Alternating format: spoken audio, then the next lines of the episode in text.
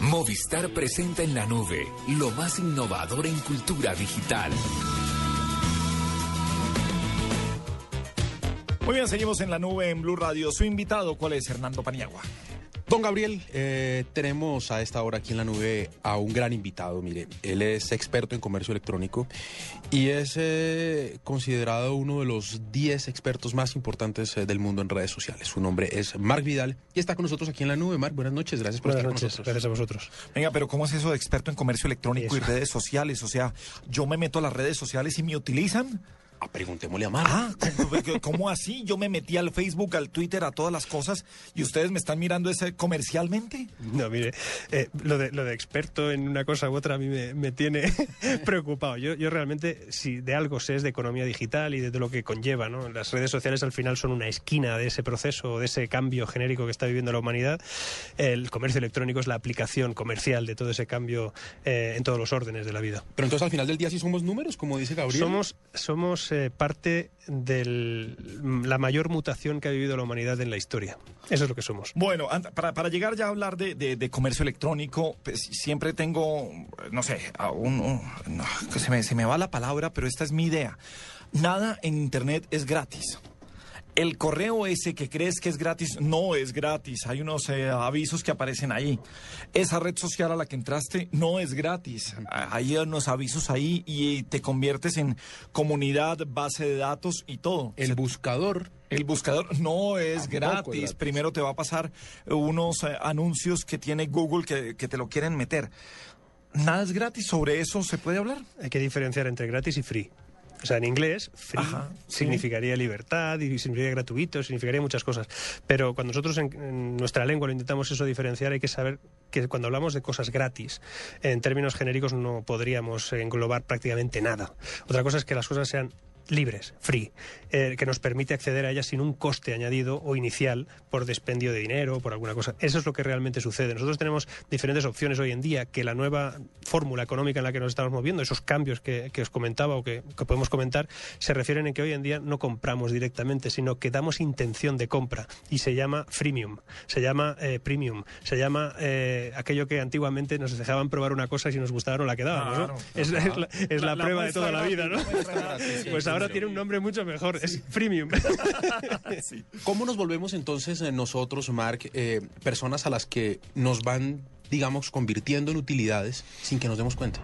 Eh, tiene que ver con que no vivimos la Internet que la gente cree que vivimos. Fijaos, nosotros estamos en estos momentos enfocados en que eh, nos conectamos en una computadora, in- introducimos datos, giramos allí y allá, pero realmente eh, hay cosas que están conectadas a Internet y que nos afectan en todo el día. Nosotros tenemos, estamos a las puertas o en la antesala de que se produzca una revolución tremenda en los ámbitos de la conexión humana con las cosas. Nos vamos a conectar a neveras. Nuestras neveras se van a conectar con el supermercado. Mientras nosotros estamos comprando, nos avisarán en el coche que la autopista está llena, pero te lo dirá la autopista y a la vez te dirá que se ha acabado la leche y que no te preocupes, ya la he comprado. Y eso te lo dirá tu nevera. Entonces, en, ese, en esa fase de interrelación humana con las cosas, que será la Internet de las cosas, tenemos que empezar a saber, y eso lo- los publicistas empiezan a tratarlo, pronto deberemos de convencer a las cosas y no a las personas, porque no son las personas las que comprarán, sino que serán sus objetos que obtendrán diferentes datos, y ahí entran los números y no tanto los gustos de la persona. Una nevera no comprará porque la mm, leche X sea más bonita o más fea o tenga unas cualidades otras. La comprará por diferentes elementos absolutamente matemáticos. Si el precio, si lo comparará con las calorías que tiene, si lo que necesita mi cuerpo es exactamente esa leche, etcétera, etcétera. La Internet a la que vamos, a la que nos dirigimos, es una Internet que tiene que ver con los números, fundamentalmente, que tiene que ver con una relación de los seres humanos, fundamentalmente, pero que sobre todo tiene que ver entre la interrelación de diferentes Internets que se están creando. El negocio es el, el delivery, el servicio de domicilio. Claro. La nevera va a pedir, pero hay que llevarlo a la casa. La leche no se la pueden mandar, por, no la puede descargar. O sea, no vamos, no hemos llegado hasta allá que pueda descargar una bolsa de leche en la casa.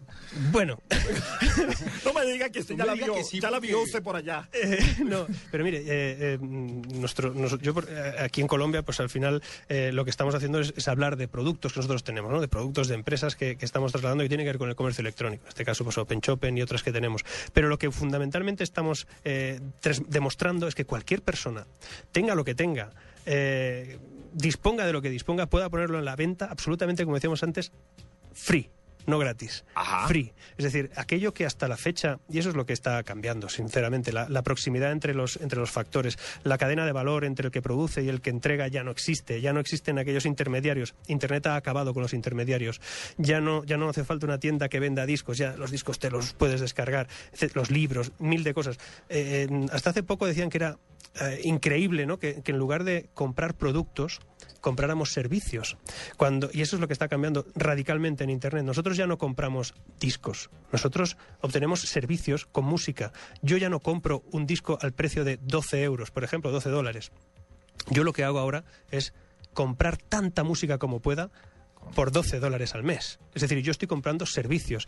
El cambio de producto a servicios que está generando la red es porque ha acabado con los intermediarios. Cualquier persona puede vender a todo el mundo sus productos porque se le han acabado los intermediarios. Puede automáticamente generar procesos. ¿Cómo entra ahí, Mark, una persona normal como nosotros, a ser parte de esa cadena? ¿Cómo dejamos de convertirnos simplemente en el destino de esos proveedores y nos volvemos, nos montamos en el negocio y podemos sacar plata de ahí? Así como, como, como la- el, el 2.0 que sea también para el e-commerce. Yo también comercio Yo- para aquí yo- y para allá. Yo, yo soy un poco, a veces, eh, en, en las escuelas de negocio en las que doy clases y cosas de estas, eh, me- no les caigo bien a algunos profesores y a algunos compañeros porque dicen que yo hablo de una cosa llamada nueva economía y que eso no existe y que no puede ser. Y yo considero que sí. Y os explicaré muy rápido porque seguro que en la radio el tiempo es, es oro, ¿no? Y el- el- lo- lo- Cuando lo pagas. De, de resto nos dan de tranquilo. el- el- he, tra- he tra- he traído algo de oro. no sé. El, el hecho, el hecho está en que cuando, cuando hablamos de los tiempos que nos ha tocado vivir, este tiempo de ahora es tremendamente, eh, extremadamente distinto o revolucionario con respecto a otros. Fijaros que con una misma tecnología, hoy en día, la misma tecnología, la digital, estamos transformando dos elementos fundamentales de la vida humana. La distribución del trabajo y la transmisión del conocimiento. Nunca en la historia de la humanidad una misma tecnología había sido- capaz de transformar eso. Y eso lo estamos viviendo de forma social. Es decir, las redes, además, están impulsando que esos cambios se produzcan distribuidamente y de forma súper rápida. Hace cinco años Twitter no existía, cinco y poco. Facebook apenas tenía ningún sentido en la vida de nadie. Es decir, todo eso ha pasado muy rápido y seguirá pasando muy rápido. La adaptación del ser humano tiene que ver con la aceptación de que no estamos viviendo, por ejemplo, yo vengo de Europa, una crisis. Eh, no estamos viviendo una crisis mundial de nada. Estamos viviendo por primera vez, seguramente, la gran revolución humana que aplica en una sola tecnología, la digital. En el siglo XIX, los ciudadanos que vivían lo que llamaron re- revolución industrial, lo que nosotros hemos llamado la revolución industrial, ellos le llamaron crisis industrial. ¿Por qué? Porque enviaba a la gente a la calle. Los despedían porque unas máquinas de vapor sustituían su fuerza. Hoy en día la tecnología está sustituyendo la fuerza mental de muchísima gente. Los procesos se automatizan y parece que eso va a ser muy difícil llevar a cabo. Para poner en marcha nosotros nuestros propios negocios en Internet, ser algo más que simplemente un destino y ser nosotros el origen, hay que aceptar ese modelo, hay que aceptar ese cambio que es sustancial con los seres humanos y su entorno. Pues para, para llegar a eso, para que no nos desplacen, se llama, eh, y la palabra está de moda, innovación. Se llama reinventarse, se llama Exacto. empezar de cero, o sea, desbaratar y volver a armar eh, Vivir todo en lo que beta. tenemos. Yo vivo en beta. Yo soy un tipo que, que mm, vivo constantemente en, en procesos de, de regeneración. O sea, yo, yo no tengo propiedades, por ejemplo, para poder vivir en diferentes lugares.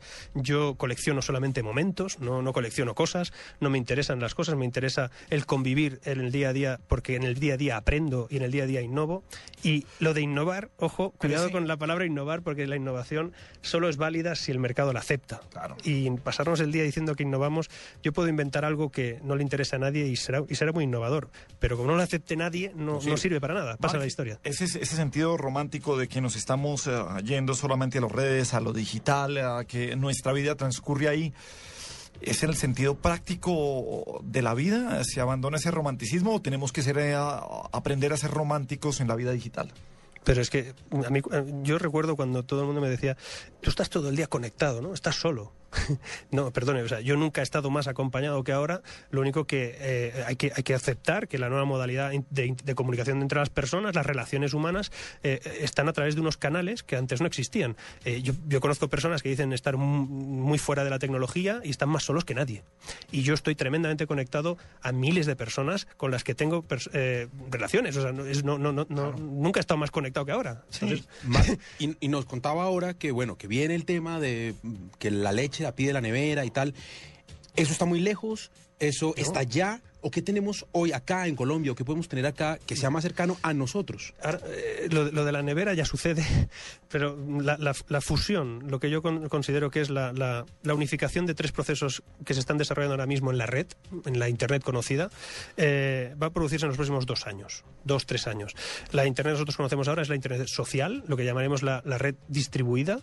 El- la red percibida sería, sería una segunda red que tiene que ver con, con la capacidad que tenemos de interactuar con procesos Big Data, es decir, la capacidad que tenemos de obtener información, incluso nosotros, los seres humanos, de tanta información generada, sistemas que nos darán, nos soportarán algo, y la tercera es la Internet de las cosas. La fusión de esas tres se producirá en los próximos tres años. El hecho de que parezca ciencia ficción, que nuestra nevera nos hable, o que eh, nuestro laptop nos comunique directamente hacia dónde vamos a ir y nos prepare una mesa eh, donde vamos a poder estar viendo cosas y donde una pantalla interactuará con otra y entre ellas dialogarán algo que a mí no me interesa dialogar, que lo arreglen las pantallas y sus procesos para que cuando yo llegue ya esté solucionado. Eso está en marcha y es inminente. Y hay países, y aquí es donde, donde entra Colombia, donde eso puede ser mm, perfectamente asumible con ventaja hacia otros. Colombia tiene una capacidad de interacción con la tecnología que otros países no tienen. No hace falta mirar más datos y lo sabéis y seguramente habéis Sí, hablado eh, muchas veces, ¿no? El Eh, crecimiento en teléfonos inteligentes, en redes. pero no tan en- solo, no tan solo. eh, yo creo que al final nos quedamos solamente en eso. Yo creo que hay que ser capaz de identificar si el conocimiento está siendo adquirido, es decir, si, si este país está convirtiéndose en un país inteligente. Yo creo que la oportunidad que tiene Colombia en estos momentos es única, es histórica, seguramente no se repetirá. Esto pasa a veces y lo que pasa es que su crecimiento económico, el que tiene en estos momentos, si no lo sabe aprovechar, perderá la gran oportunidad de su historia, de liderar un proceso. Un país de 50 millones de habitantes, con la potencia económica que tiene eh, eh, Colombia, no puede eh, dejar pasar esto. España dejó pasar la historia. Yo vengo de España, yo vivo fuera de España hace muchos años, pero conozco lo que pasa en España. Y en España después del gran boom económico que hemos vivido durante un tiempo, no se fue capaz de utilizar ese dinero, esa capacidad monetaria, esa potencia económica para crear un nuevo modelo de crecimiento vinculado al conocimiento, a la inteligencia, a las nuevas tecnologías. Si, si, perdón, si Colombia no es capaz de hacerlo, habrá perdido la oportunidad. Y quien tiene que hacerlo, eso es básicamente su gente, pero estimulado Bueno, por las administraciones. Pero claro. ganar un mundial de fútbol. Ah, sí, no importante, sirve. Eso es más importante. Yo cambiaría sirve. todo eso por un mundial, ganarnos un mundial y se La verdad es que Pero sí, en FIFA 14 entonces. No sirve. Sí, ¿Saben ustedes que, que si juegan al FIFA 14 y, y escogen la selección irlandesa ganarán siempre? Les digo eso porque como acabó de estar programado en Irlanda, es verdad. O sea, usted escoge la selección irlandesa, que, que realmente los jugadores... No puede ser. Sí, sí, sí, sí, sí, sí. Lo descubrió mi hijo de ocho años. Mi hijo de ocho años eh, me quiso eh, te- retar, ¿no? Y, y dijo, yo elijo Irlanda. Y digo, pues yo cogeré España, ¿no? Que sea su campeona tendrá los mejores Sí, claro. eh, cores, ¿no? Entonces, y me metió una paliza que...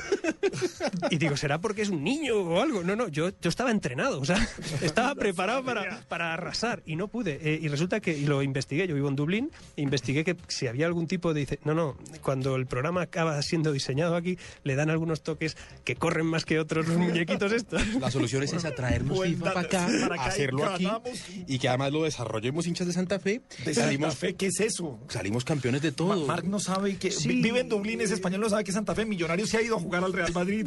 Le ganó una vez, otra vez perdió, Perdió 8-0, 8-0. pero no importa, Eso pero es le ganó una vez Me suena en la época de me suena. Santa Fe, Sí, sí, me suena. Bueno, mire que sí Marc, finalmente, ¿qué, qué lo trae por Colombia? Mira, me trae eh, fundamentalmente, bueno, tengo algunas eh, conferencias, en este caso son, son patrocinadas por empresa y están, son, son in company, eh, alguna formación y alguna consultoría de alto valor para, para alguna entidad y, y fundamentalmente también aprovechando que, que en Latinoamérica mi empresa, yo tengo una empresa, tiene 11 sedes y una de ellas va a ser Bogotá. ¿Cuál es la empresa? Es IDODI.